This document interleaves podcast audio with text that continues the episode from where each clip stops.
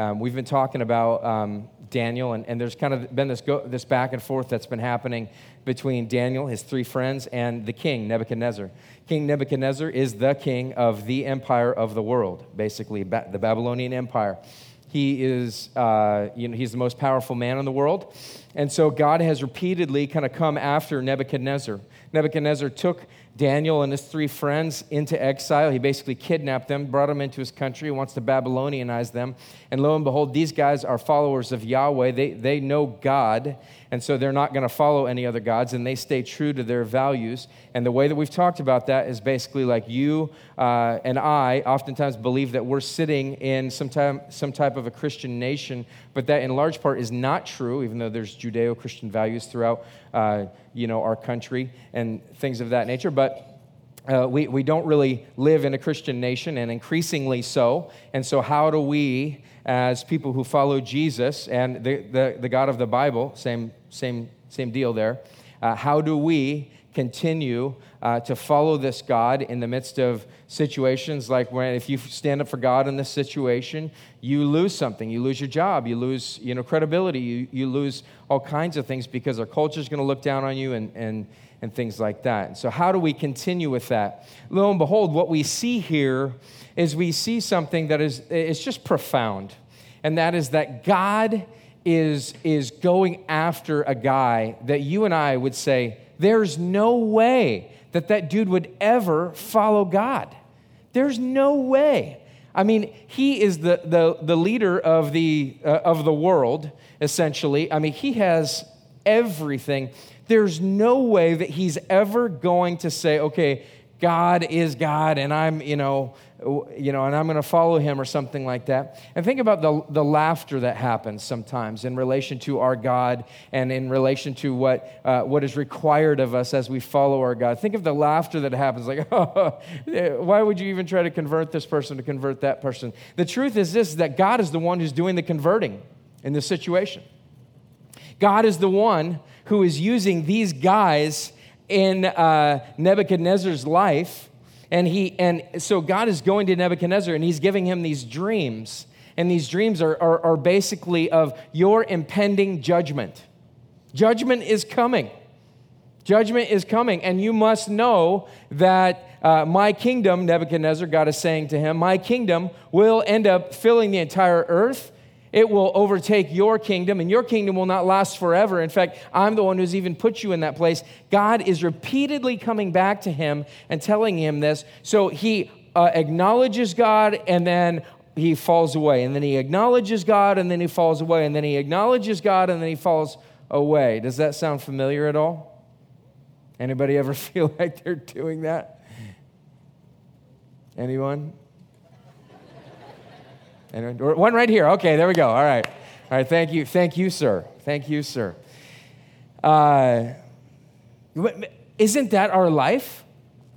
And we get it so wrong when we're looking at this passage and we go, yeah, I'm Daniel. But the truth is, is that we're so much like Nebuchadnezzar.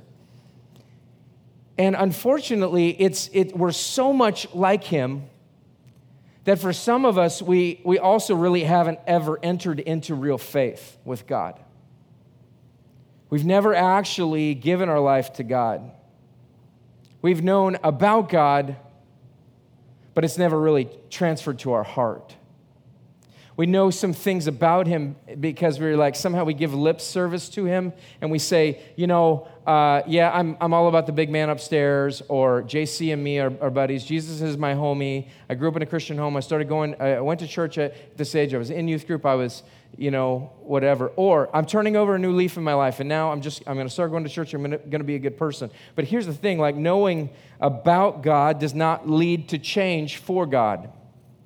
And in fact, there's people in, in, uh, it, who, who say that they're a part of Jesus' church who would say this that if you know God, then good things are going to happen to you. And God is here for, for your exaltation, and, and all kinds of good things are going to take place in your life. Call it prosperity gospel. If you do these things, if you do that, if you do the other thing, then God will do these things. But rarely are they ever talking about the humility that comes from actually acknowledging God as ruler and as king. Rarely do they ever do that. We find that happens so many times. And some of us say, you know what, I just want to come to church and I want you to tell me good things about myself. And the problem is, is that you've never acknowledged the reality of who you are. And Christians have a really hard problem acknowledging the reality of who they are, don't we?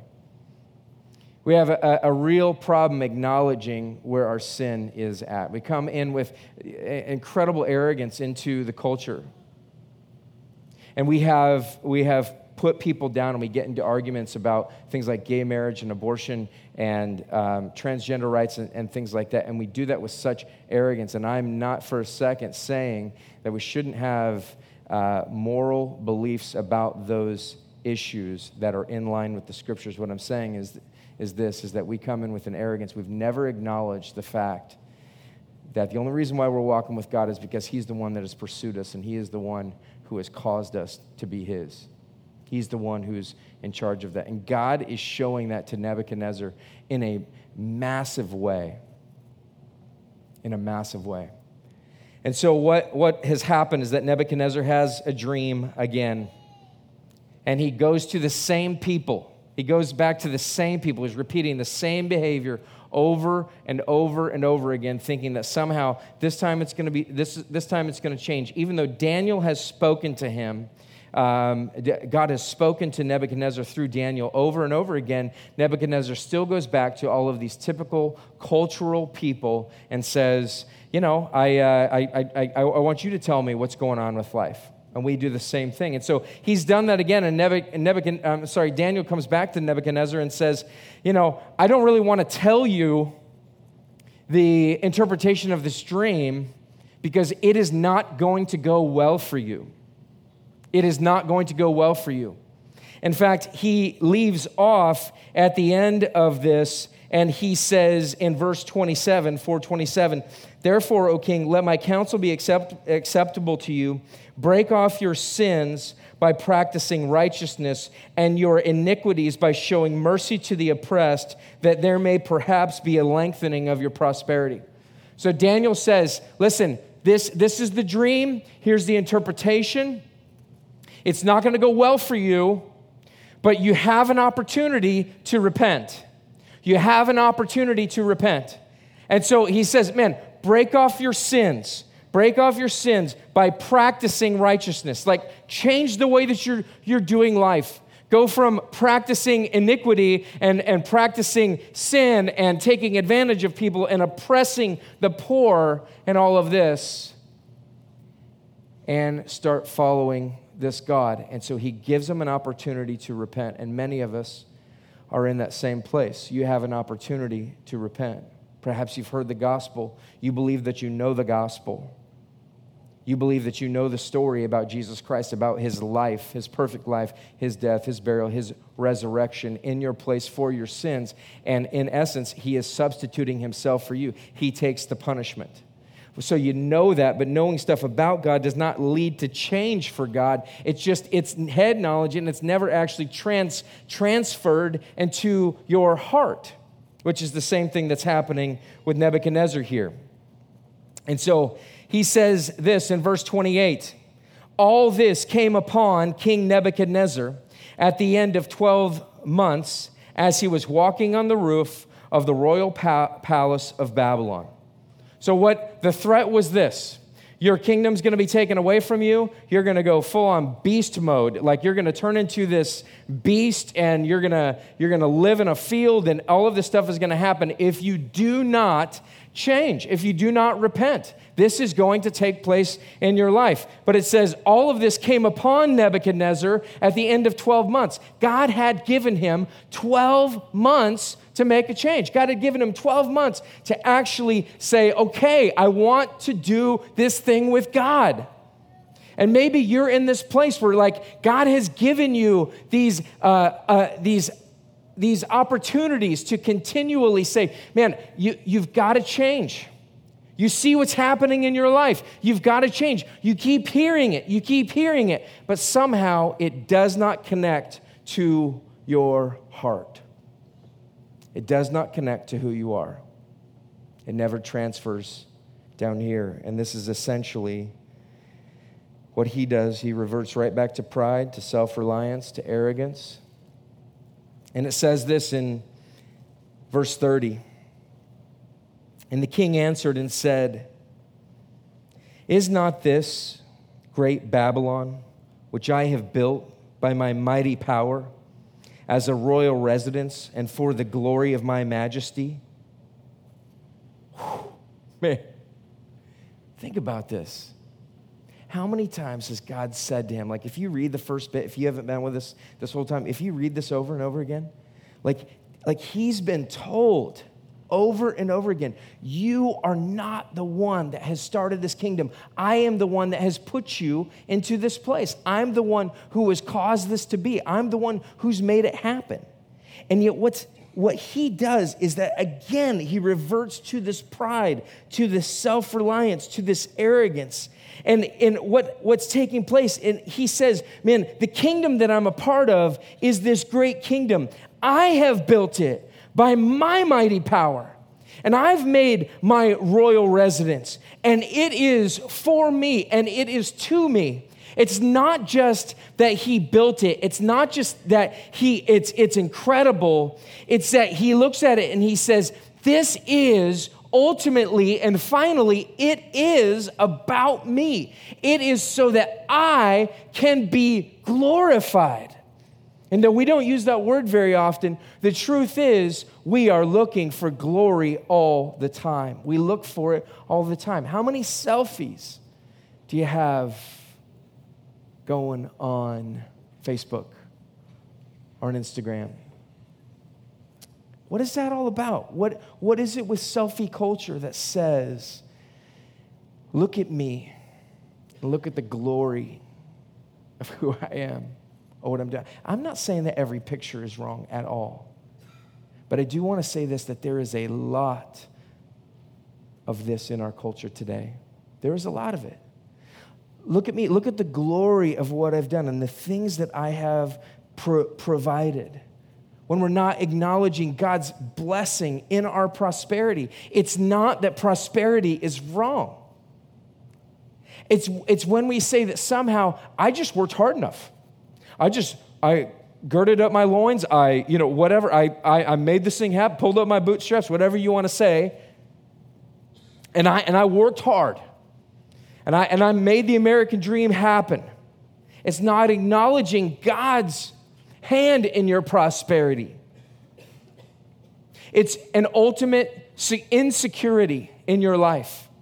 It's an insecurity that, that is just, that is like, you, you might be saying, I, I, don't really take pride in my life. I'm so insecure. I, I, mean, I don't like the way that, you know, I do this or I look in that or something along those lines. I'm just insecure. But the thing about it is that our insecurity is rooted in a deep sense of pride.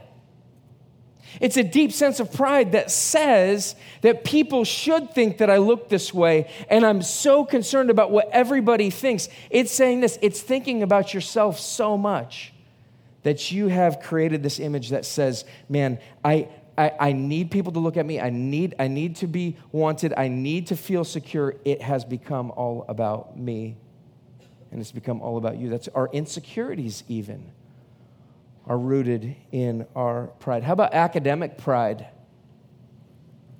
An academic pride where, you know, somehow in the midst of, of college, or, or maybe you're out of college now, or what have you, there's this pride of what you've accomplished because you got this degree or that degree. It's your education.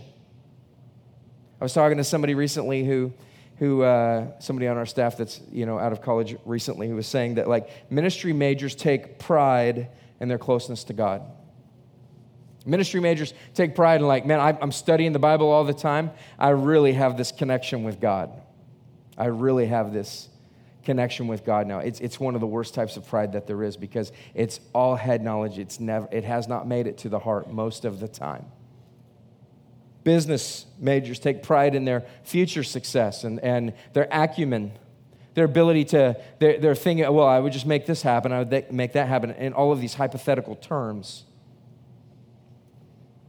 Psych- psychology majors take pride in their knowledge of other people. Oh, I see why you're doing that. You know, you, you, uh, you know, whatever. You had this in your childhood, and now you're. That's why you're crazy. You know, I mean, like something you know, whatever. Like it's, it's, it's very concerning when you take a psychology class and now you're diagnosing people that are your same age. I just, just want to say that might not be a good idea. There's academic pride. There's the pride uh, of life, of the way that my, my family is going. It's taking uh, true uh, um, credit for the way that the things in your life have come about, whether it's your kids or the way that your home looks, or, or whether it's the, the business that you have built. It, it is the root of what all of humanity is dealing with this, this, this root of pride. And it is uh, the pride of sin. Our sin is ultimately and finally rooted in this pride. Nebuchadnezzar very clearly states it. He very clearly states his sin. And you and I can look at that and say, what a buffoon. But you know what's really happening?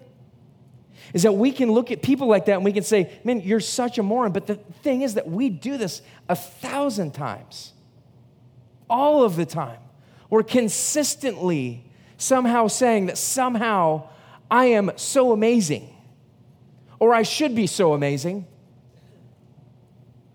And our sin is rooted in a deep sense of pride about what we've provided, about what we're going to provide, about who we're going to be, about who we married or who we're going to marry, or about any number of things. Do you realize that?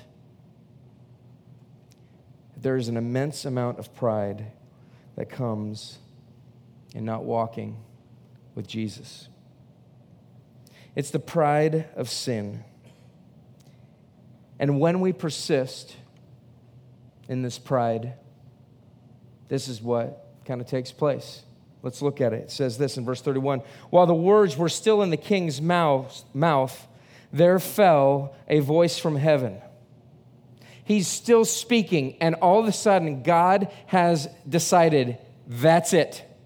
That's done. It's I have gone far enough. I've given him grace. I've given him grace. I've given him grace. And here's, here's the point where now God's going to respond with something else. And God is saying, okay, I'm going to respond and it's going to be discipline. While the words were still in the king's mouth, a voice from heaven falls and says, O King Nebuchadnezzar, to you it is spoken. The kingdom has departed from you, and you shall be driven from among men and your dwelling shall be with the beasts of the field, and you shall be made to eat grass like an ox, and seven periods of time shall pass over you until you know that the Most High rules the kingdom of men and gives it to whom he will. Immediately, the word was fulfilled against Nebuchadnezzar. He was driven from among men, ate grass like an ox, and his body was wet with the dew of heaven till his hair grew as long as eagle's feathers, and his nails were like bird's claws. Now, think about what's happening here. Think about it as we're, we're looking at a story here, but let's, let's, let's kind of talk about how this might look in our own lives. Like you're going on, you're going on, you're going on. There is some type of pride there. It may not be this massive pride where you're saying, hey, look at me, look at my business, look at my family, look at the things that I'm doing. But it may be, it just may be that you have this hidden pride. It's a hidden pride. that's going on, that's going on, going on. And it may be sexual sin. And it may be that it is just, just an underlying belief that somehow you're better than other people. You have got it figured out. It, it may be the pride that somehow, I've been doing this for a while. I don't really look down on other people, but your need for God in life is so minuscule. It's just like it like walking with God in life for you is just like it's kind of a cakewalk. Maybe even reading your Bible and praying has been good, but like I've said, knowledge about God does not lead to change for God. And so you've, you've got increasing in knowledge, but there, there's never been a connection from head to heart for you. So the pride of sin for you that God finally exposes just it, it just comes out. And all of a sudden there's immense doubt. Or all of a sudden you're exposed, or all of a sudden, like everything comes crashing down. You lose a business. It's loss of some sort. And what it can feel like is God saying, All right, that's it. I'm removing my blessing. Here you go.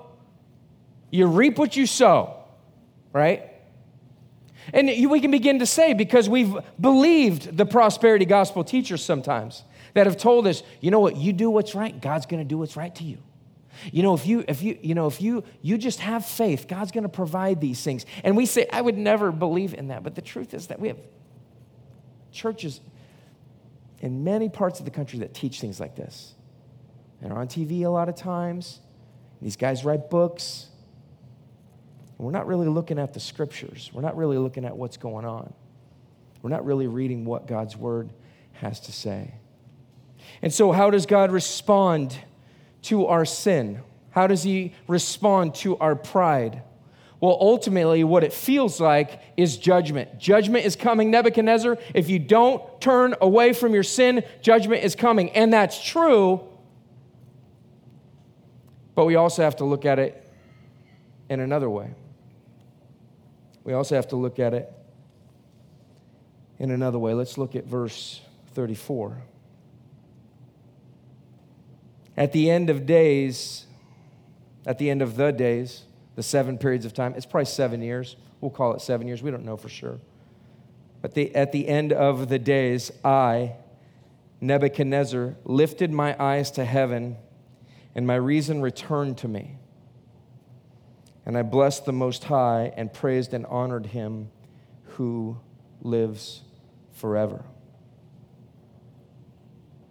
Now let's, let's, let's think for a second. Like, what, what happened was, hey, Nebuchadnezzar, you're, you're so prideful, and it comes out in the way that you live your life.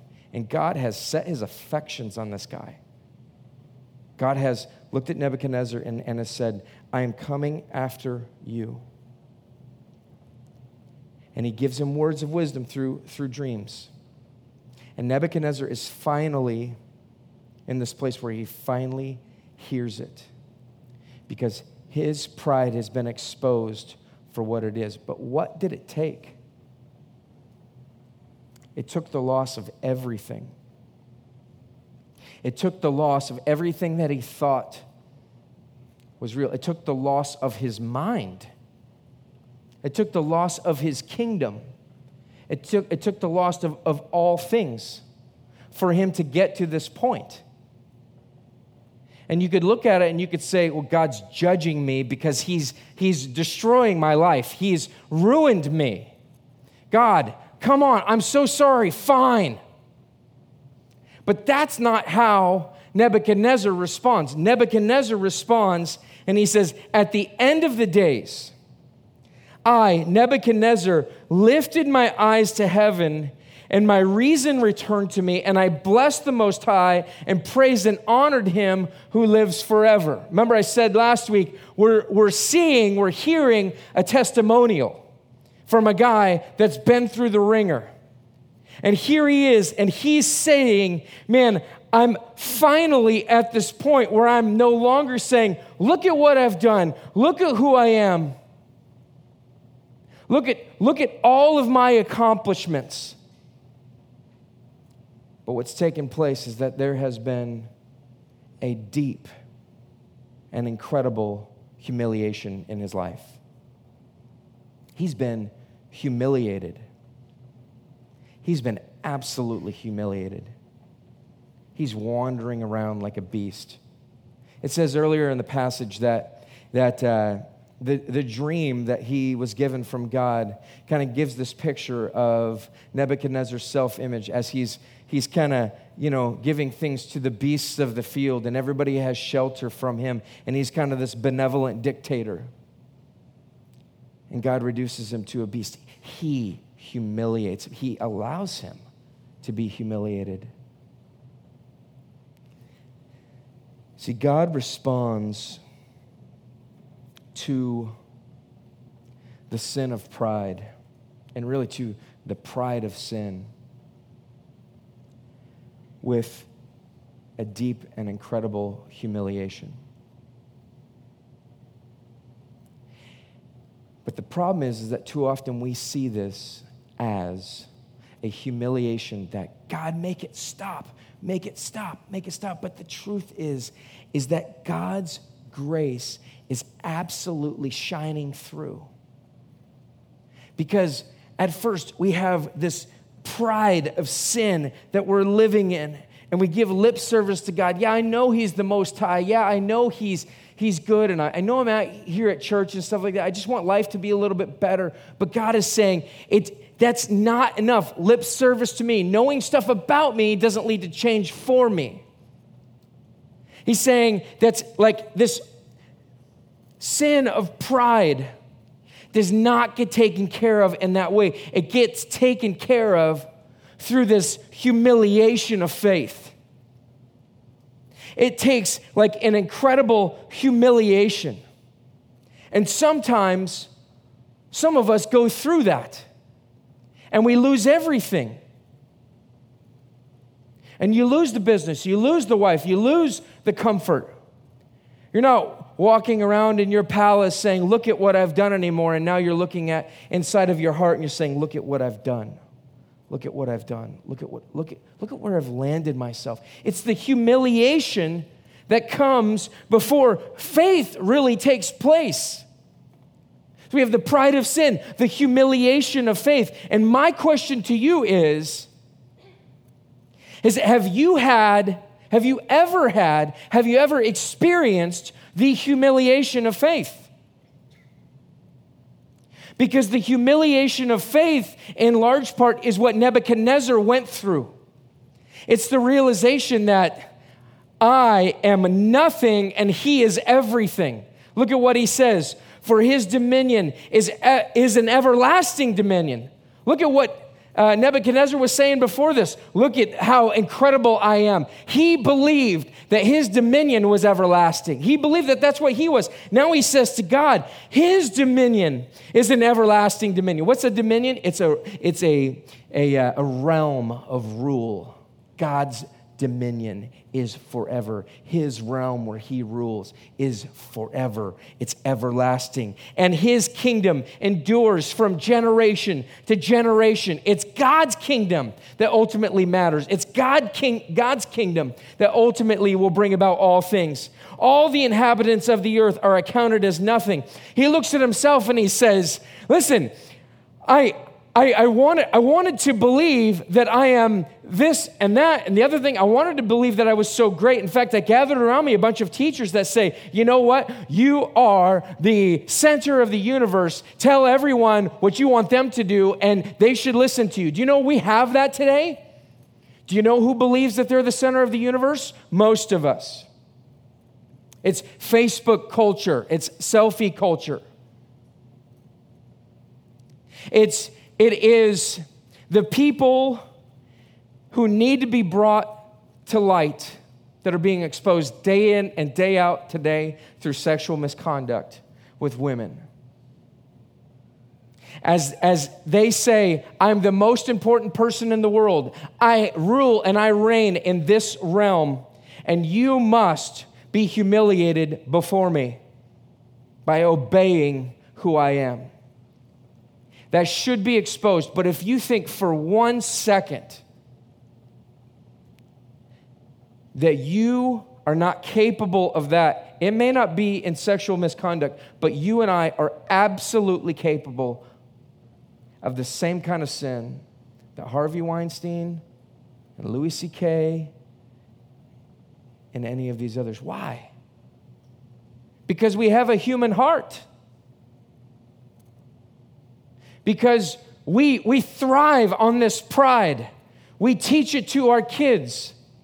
Our culture is based on it, and we wonder why it's crumbling from the inside.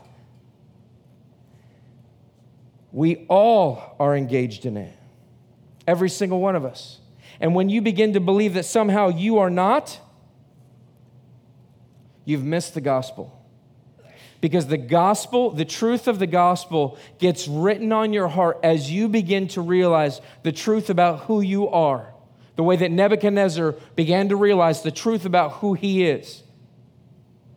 Romans, Romans chapter 1 talks about how all of humanity, instead of worshiping God, they worship the creation. Ultimately, it turns into self worship.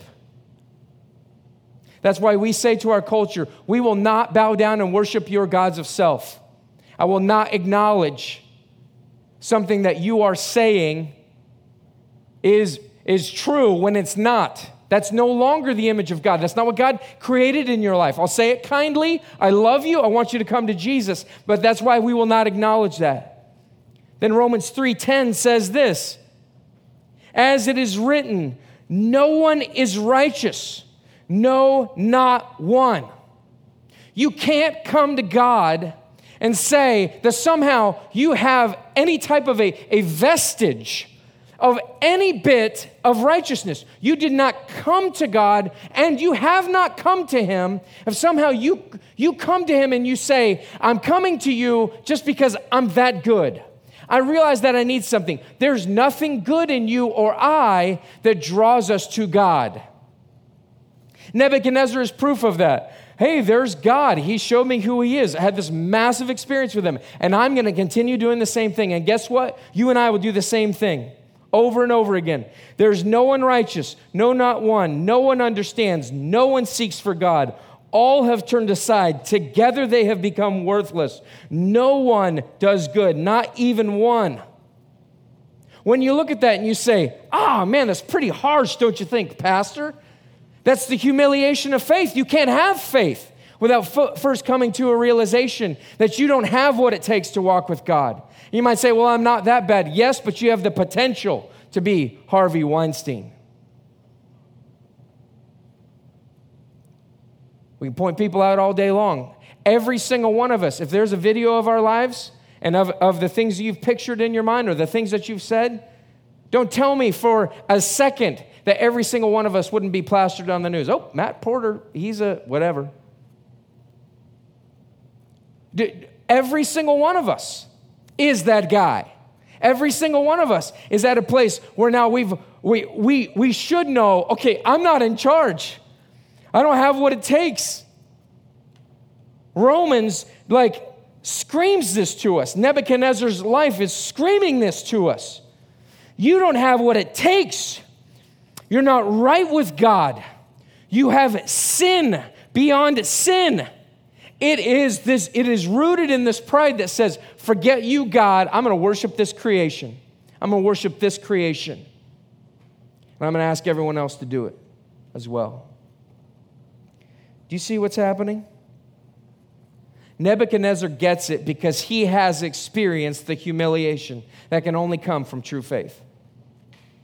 You might say, oh man, I, I thought faith was about me feeling good about, about myself. The beginning of faith is not you just feeling good about yourself, it's the realization of your sin. It's the realization of you don't have what it takes. That's what it is for Nebuchadnezzar. And I do believe he came to faith. People are disagree on that. I don't care. What had to happen in Nebuchadnezzar's life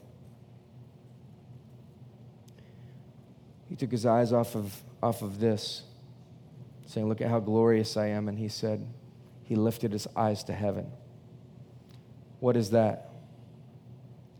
It's saying, Okay, I'm ready to listen now. Do you know what happens with my kids? Are any of them in here? No. Okay, good.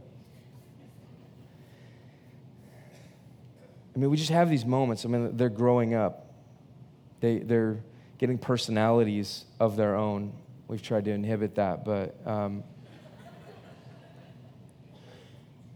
but it you know you get to this point where, where, where you say, hey hey bro, come here, come here, and the dude walks up and he's just like, mm-hmm. He's like not looking me in the eye, and I'm like, you look at me right now, like look look me in the eye. What am I asking for, and why does he not want to look at me?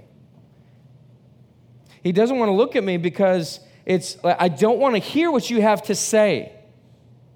I don't want to acknowledge what you're saying is true. I don't want to admit my problem. Nebuchadnezzar lifts his, lifts his eyes to heaven. It's no longer like, I'm not going to look you in the eye. Okay, yeah, yeah, yeah. You're the most high. Oh, yeah, yeah, yeah. No. He lifts his eyes to heaven. Why? Because now he sees that he is not in control and God is sovereign.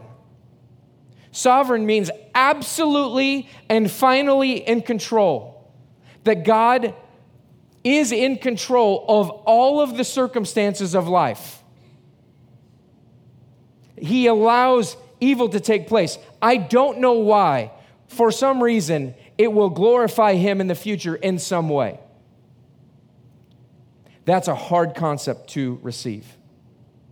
It is very hard for those of you that have been through very difficult things. It is, I don't even know how you do it. He talks about his dominion. He says the inhabitants of earth are accounted as nothing in verse 35. He says, man's not in control. Our, our culture says that somehow that, uh, you know, you're going to get left behind history. You're going to be on the wrong side of history. Because somehow history, apparently, to our world is the determinant factor in what is good and what is evil. Nebuchadnezzar says it is not up to humanity to determine that. Look at the humiliation that comes. As his pride is torn away, the humiliation is I'm not in control. All of humanity is, is counted as nothing. He does according to his will. It's according to his will. He does what he wants. In the host of heaven and among the inhabitants of the earth. He just does what he wants. Can you imagine that? God doing what God wants to do and not asking me, like, hey, Matt, I'm thinking about, you know, what, what do you think? Could, could, could, you, could you let me know? Is that really God? Or is that some wacky counselor that comes to you and, and, and will, you, will you uh, give me approval for what I'm doing? No, our God is sovereign. Our God is sovereign. None can stay his hand. You can't stop him. You can't say, I don't want this to happen. Well, my God would never do that. God doesn't listen to you in that respect. God does what he wants, when he wants, however he wants to do it. It is the exemplification of his righteousness. He is righteous in all he does. He decides what is righteous. And none of us have the ability to say, God, I don't like what you're doing. You can say it, but ultimately it doesn't lead to anything but just more pride that says, I should be in charge. God, what you're doing is wrong. And there is no faith that has come from humiliation, it is pride that has come from more sin. Look at what happens to him, verse 36. At the same time, my reason returned to me, and for the glory of my kingdom, my majesty and splendor returned to me. My counselors and my lords sought me, and I was established in my kingdom. Look at what he's saying. He's, he's saying, I was established in my kingdom. I, I didn't establish myself in my kingdom. Now there's a proper view that I'm glorifying God, I'm honoring Him, I'm praising Him, I'm acknowledging that He's the one that's given me my kingdom, my purview of where I rule, whether it's in my family, in my house, in my, in my job, in my, in my world. He's acknowledged that. He says He was established in His kingdom, and still more greatness was added to me. I didn't add more greatness to me. Greatness was added to me by God. God is the one who's acknowledged him. I gave you this. And what's funny is that when you acknowledge God as the giver of all good things, and you say, God, you're amazing, I glorify you, somehow God is saying, Yes, and this is how I'm going to glorify you in these ways. We derive our glory from the glorious one. Now I, Nebuchadnezzar, praise and extol and honor the King of heaven, for all his works are right and his ways are just, and those who walk in pride, he is able to humble. That's the key verse in the whole passage. So here's what we have we got the pride of sin, the humiliation of faith. But if we choose not to learn from that, If we choose not to walk with God, it's just impending judgment. Just impending judgment. Just impending judgment. How can we get to the point where we grasp this humiliation for what it is? See, I just, I just don't like the idea of saying that I need to be humiliated. All, all of these, these women have been humiliated by this sexual misconduct. That's not what we're talking about. We're talking about a spiritual understanding of yourself that brings about a real humiliation that says, I am not what I thought I was. But how can we grasp that? I mean, why, why would God ask that from? Does He just want me to grovel? Okay, fine, I'm sinful. Okay, uh, fine, you're good and I'm sinful. Is that what God wants? That's, that's not what God did. That's not what God did. See, what, what happened in Nebuchadnezzar is very similar to what happened to Jesus. And more than happened to Jesus, it's what Jesus had planned before time began. See, Nebuchadnezzar, his kingdom was taken from him. It says, The kingdom has departed from you. Nebuchadnezzar's kingdom was taken from him, but Jesus willingly gave up his kingdom. He gave up being in perfection with God the Father and the Holy Spirit, living as a Trinity in perfect unity, in royalty. He gives that up. He departs his own kingdom. It says in Philippians 2, verse 6, though he was in the form of God, did not count equality with God a thing to be grasped. Like he lets it go. It says in 2 Corinthians 8, verse 9, though he was rich, yet for your sake he became poor, so that you by his poverty might become rich. See, Jesus intentionally gives up his kingdom. Jesus intentionally gives up all the glory that he's living in, and he chooses to come. It says here in verse 32, it says, And you shall be driven from among men to Nebuchadnezzar. Jesus himself was driven to men. Nebuchadnezzar is driven from men. Jesus is driven from royalty, from deity, keeps his deity, and comes to, to, uh, to earth as a man, the God man. He enters into humanity. It says, And your dwelling shall be with the beasts of the field. Nebuchadnezzar's dwelling was with them. Jesus' dwelling was with tax collectors and sinners. He was arrested, he was beaten, and treated as a criminal. What is Jesus doing? Jesus is taking what is owed to you and I. Jesus is taking it. It says, And his body was wet with the dew of heaven till his hair grew as long as eagle's feathers, and his nails were like bird's claws. Nebuchadnezzar's body was wet with dew. Jesus' body was broken and was wet with his own blood. Nebuchadnezzar's hair grew long as eagle's feathers, but Jesus' beard was ripped out, and he was given a crown of thorns. Nebuchadnezzar's fingernails grew long, but Jesus was pierced with nails. Nebuchadnezzar spent seven periods of time as a beast in the field, Jesus spent 33 years as the God man with you and I, who are essentially the beasts of the field, so that you might know who the Most High is. Jesus had every reason to be prideful. Jesus had every opportunity to sit in arrogance. And yet he humbles himself and he comes here and he does more than just come. He goes to the cross and he's brutalized. So you've got some, some pride. And that's, that's ultimately the root of your sin.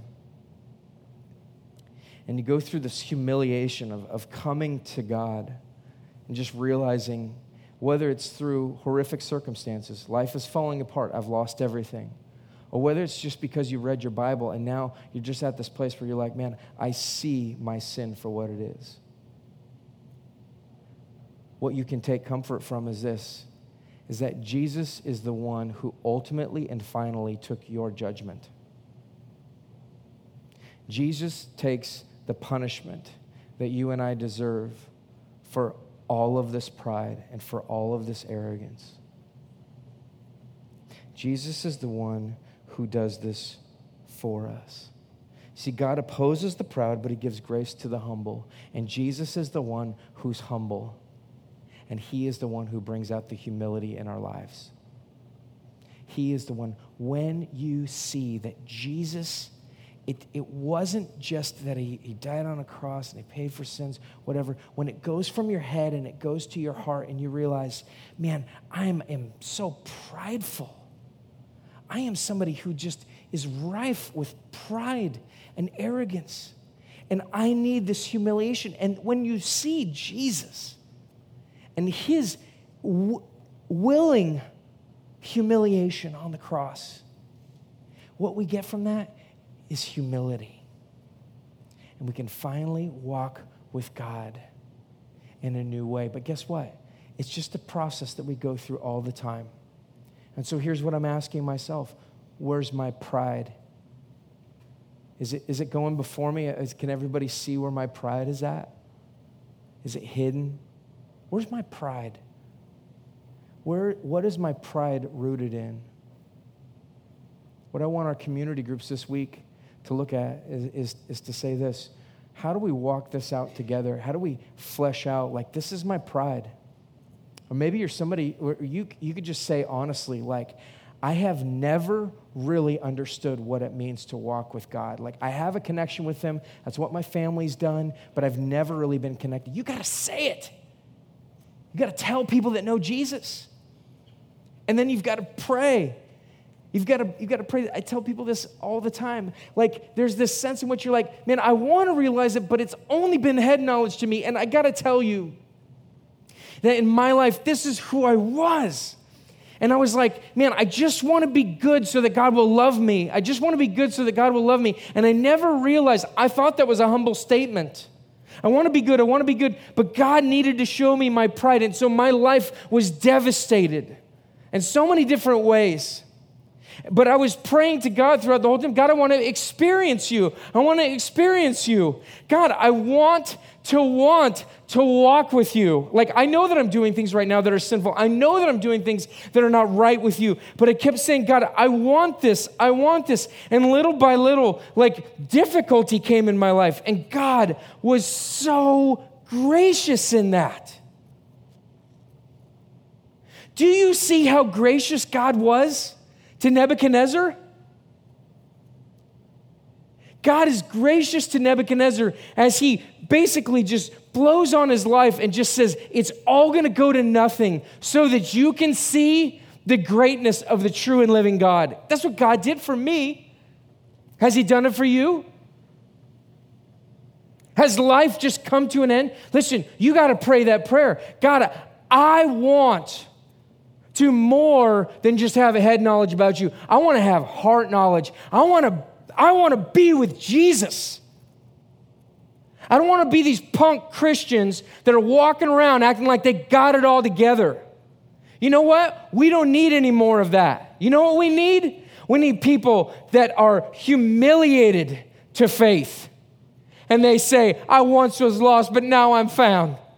They can say, I was somebody who exercised sexual misconduct and now I'm fine, found. I pray that for our church. I pray that for these men that are being humiliated in the news media. I pray that for all of us because every single one of us is in the same place without Jesus Christ. Let's pray.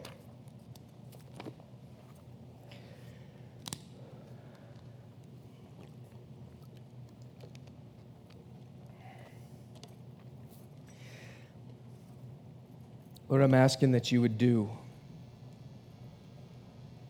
uh, a work in our lives.